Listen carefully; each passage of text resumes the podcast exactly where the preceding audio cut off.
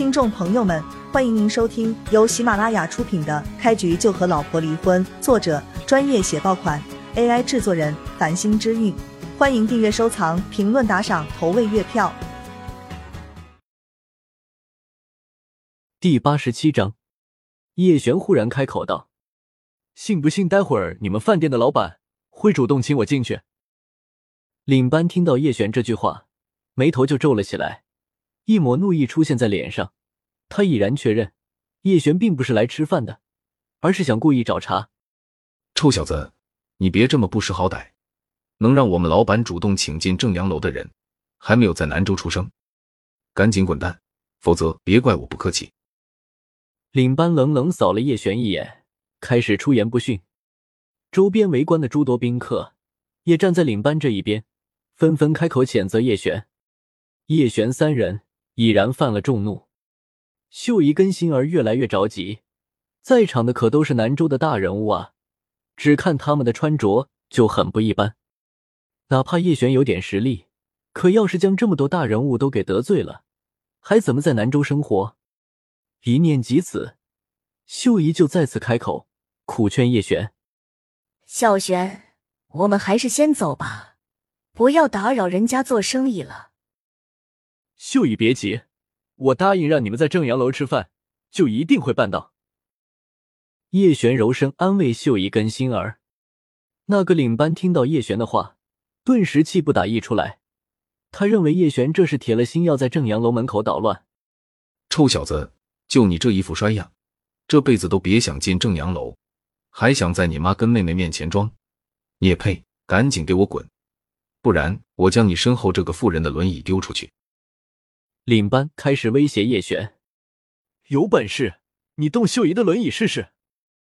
叶璇的语气骤然加重，周围的温度仿佛都跟着降低了几分。叶璇身上骤然爆发出来的气势，让在场的人都忍不住浑身一颤，好似大冬天的季节，忽然从温暖的室内开门而出。那个正阳楼的领班被叶璇的气势所慑，赶紧缩了缩脖子，退后了两步。但是很快，这位领班就反应过来，自己这种表现实在是太窝囊了。他可是正阳楼资历最老一位领班，平日里不知见过多少大人物，怎能被一个乡巴佬吓退？而且还是当着这么多人的面！臭小子，你敢威胁我是吧？试试就试试！领班放出这句狠话，就大步走向秀姨身后，准备将她的轮椅推走。就在这时候。叶璇转身，一个耳光就落在了领班身上，打得他在空中转了一圈，才重重摔在地上。臭小子，你敢打人！兄弟们，惹事的来了，大家一起上！竟然敢打我们正阳楼的领班，简直就是活腻了！给他点颜色看看！什么东西也敢在正阳楼门口放肆！给我狠狠的打！跟随领班一起过来的几个保安，还有几个侍应生。一边怒吼，一边冲向叶璇，每个人都握紧拳头，朝着他身体的要害招呼。反正就算打死人，他们也不用承担责任。正阳楼的大老板自然会摆平一切。就凭你们这些歪瓜裂枣，也想跟我动手，找死！叶璇冷笑一声，随手一巴掌，就将冲向他的七八人打翻在地，力道之大，让他们短时间之内。根本无法爬起来，混账东西！真没看出来你还是个练家子。我这就给老板打电话，看你能够嚣张到什么时候。那个领队忍着面部的剧痛，拿出手机就拨了出去。正阳楼某一间至尊包房内，正有一场饭局，在座的几位都是南州的大人物。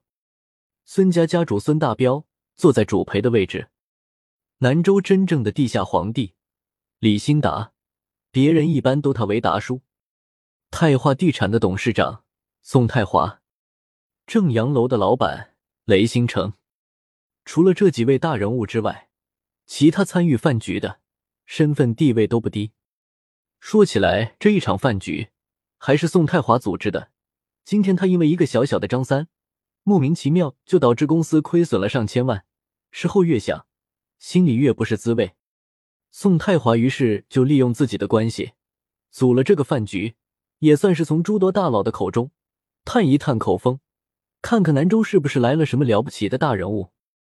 酒过三巡，菜过五味，这话题一下子就来了。在座的人哪怕彼此之间不太熟悉，那也是见过几面的，而且大致清楚对方的身份，聊起来也没有什么障碍。我老孙这两天真是倒霉透顶，手底下的兄弟不断招惹一个大人物，逼得我连自己亲儿子的双腿都给撞断了。孙大彪放下酒杯，跟众人倾诉道：“什么？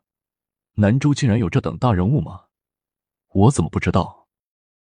宋太华内心吃了一惊，连忙问道：“宋太华虽然名下有个太华地产，但是跟在座的人比起来，他身份算是最低的。由他开口询问孙大彪，也最为合适。”